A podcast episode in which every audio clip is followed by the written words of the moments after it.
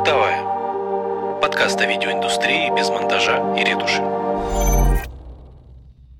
С начальством и работой в коллективе все намного сложнее, чем с фрилансом. И какие-то моменты будут, конечно, перекликаться с предыдущим выпуском, но история здесь в целом очень многоуровневая. Эм, разные типы манипуляций смешиваются между собой и образуют очень такие своеобразные отношения между сотрудниками. И выбраться из них трудно, потому что происходящее на работе, оно в целом всех устраивает.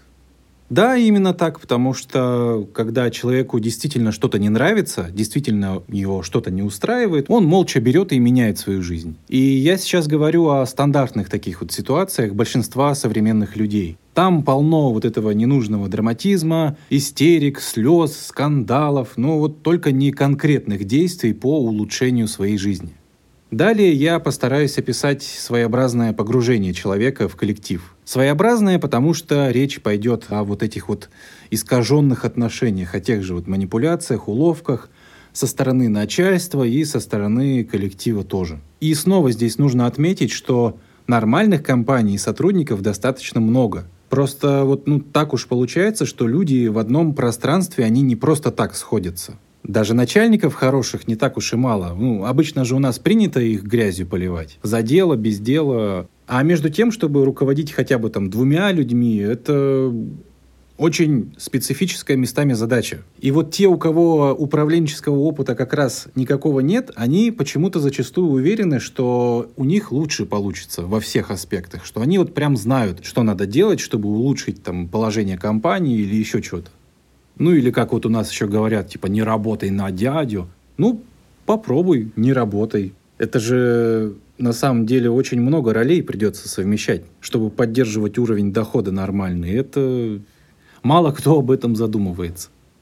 В выпуске про заказчиков первым пунктом стояли такие псевдодружеские отношения. В случае же коллектива имеет место такая очень интересная симуляция семьи – и в некоторых компаниях это вот уже прям такая замкнутая экосистема, такая мощная почва, а, и там можно почти любую дичь городить и оправдывать ее вот этими всякими псевдоценностями. И ведь многие очень трепетно относятся к такой принадлежности, потому что им не хватало реально этого в детстве, ну или еще когда-то.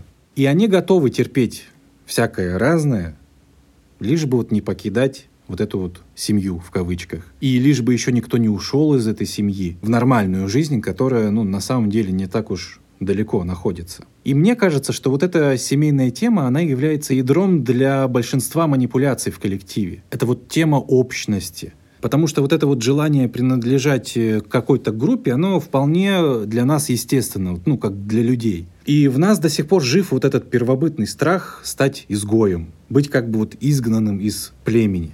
В древности это было равно смерти. Но сейчас, вот в нашу эпоху индивидуальности, часть людей все же может немного менять сценарий, но в целом современные страхи, они мало чем отличаются от того, что было раньше. И каждый человек в такой вот системе начинает отыгрывать какую-то свою роль. Это вот все опять про то, что люди не просто так попадают в мутные коллективы. У всех есть какие-то бреши, какие-то внутренние проблемы, которые они как раз вот отрабатывают на рабочем месте. Огромное количество энергии просто вот сливается на разные совершенно вещи, но только вот не на работу непосредственную. И, наверное, нет особой разницы, намеренно ли начальство дергает за семейные ниточки или бессознательно вливается вот в эти вот общие игрища сумасшедшие. Нас же интересует результат вот этого всего и конкретные механизмы, которые удерживают э, людей на нелюбимой работе.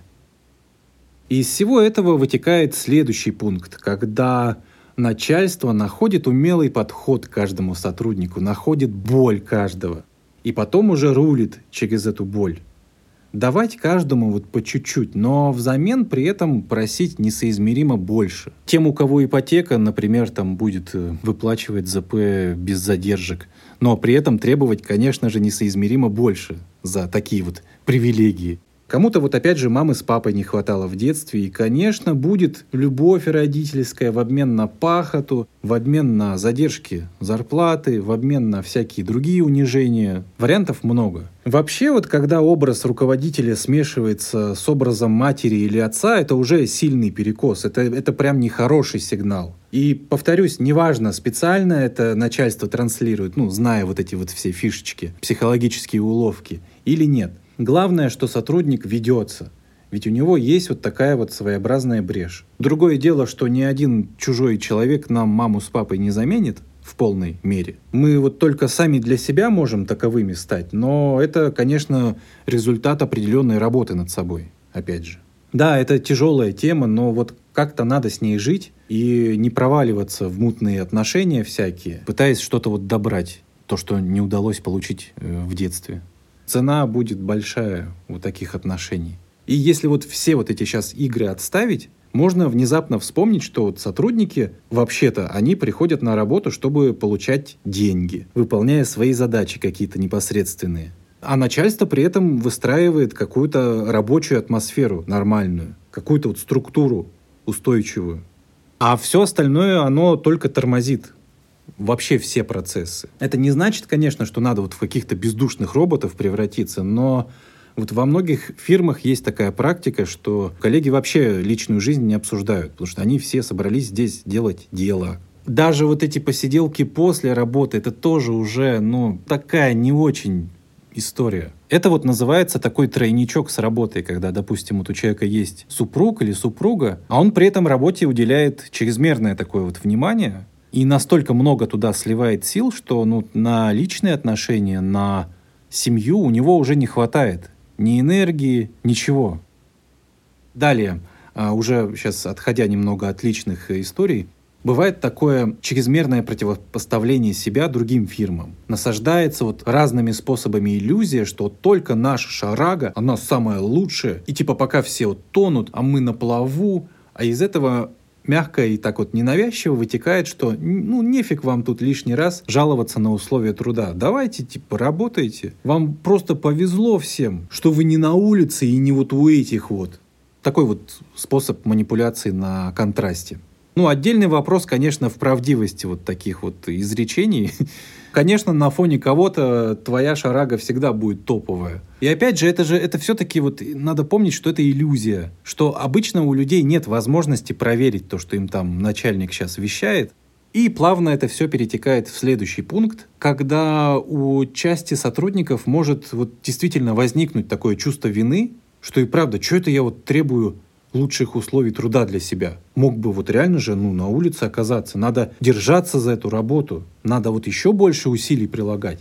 И это печально все, потому что у такого вот человека, скорее всего, может быть недостаток уверенности в себе, в своих возможностях, навыках. Может, у него какое-то еще есть чувство вины, более глубокое, что вот он так позволяет, в принципе, с собой обращаться. Ну, типа по делам. Лучшего я все равно не заслуживаю. Ну и так далее.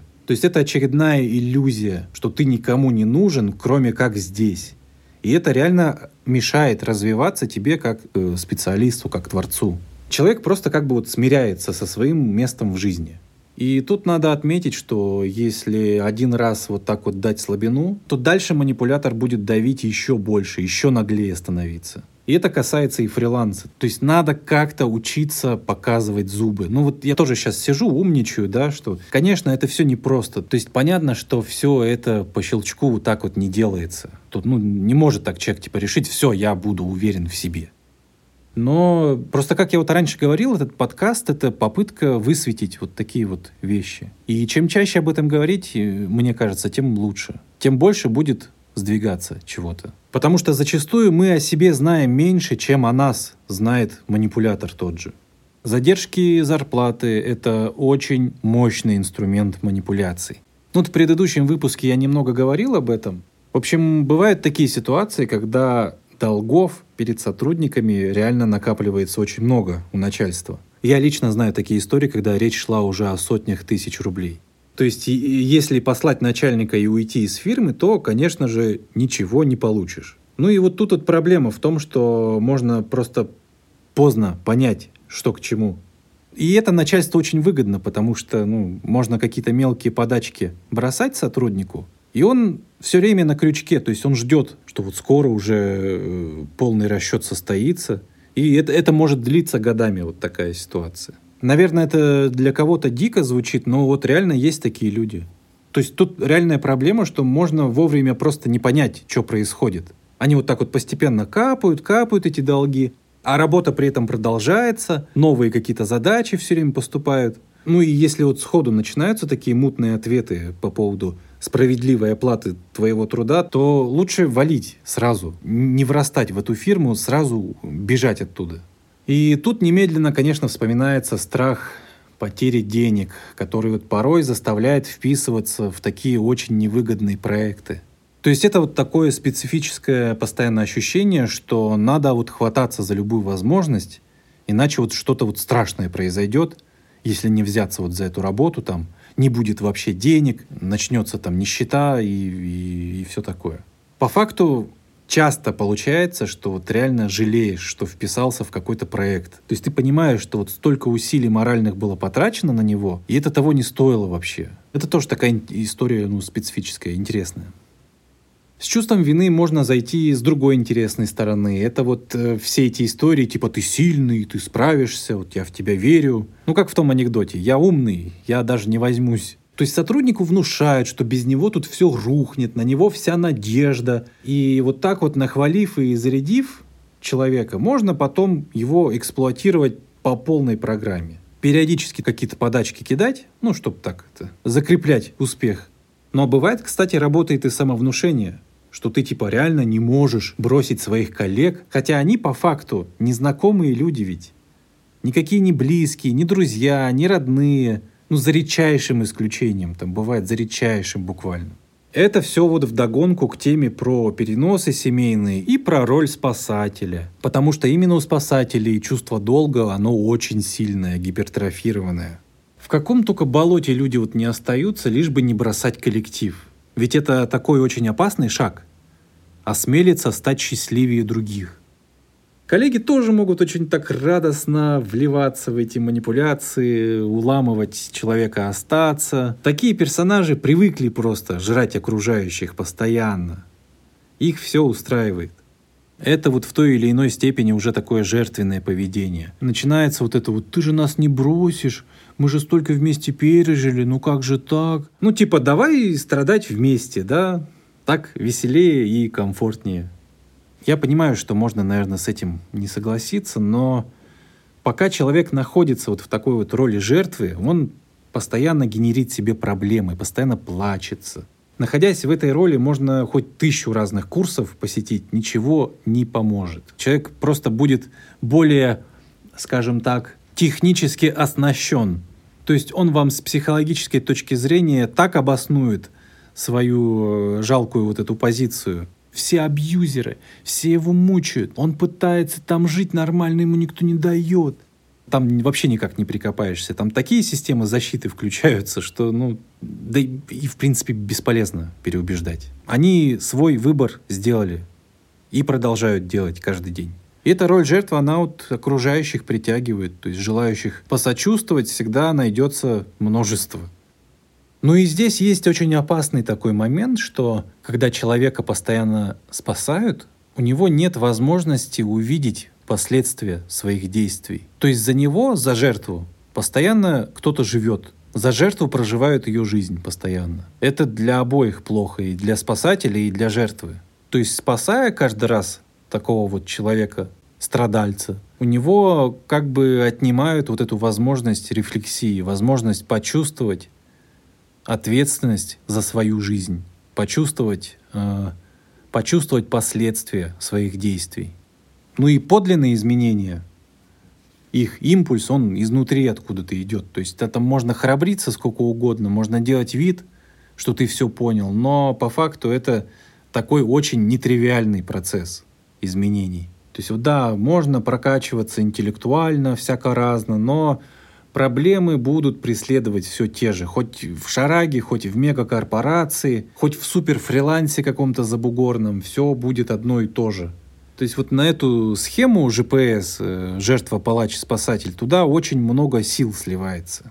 Ну и жертвенное поведение еще вот как раз заключается в том, что человек позволяет с собой обращаться как с дерьмом, делать с собой все что угодно. Ну и если вдруг чаша терпения переполнилась, наконец-то захотелось уйти с конторы, то дальше начинается как раз своего рода испытание. его либо проваливают, либо выходит в новую жизнь. Ну, наверное, как-то слишком драматично звучит, не знаю, но все равно будет момент такого э, напряжения. То есть начинаются заманухи эти всем известные с повышением ЗП, всякие плюшки, ну, которые вообще-то, да, должны были быть изначально в базовой, так сказать, комплектации фирмы. Совершенно по-разному начальство может изгаляться, лишь бы вот не отпускать такого удобного сотрудника. Да ты нас бросаешь в такой трудный момент, да мы столько для тебя сделали, ты неблагодарный, да порядочные люди так не поступают.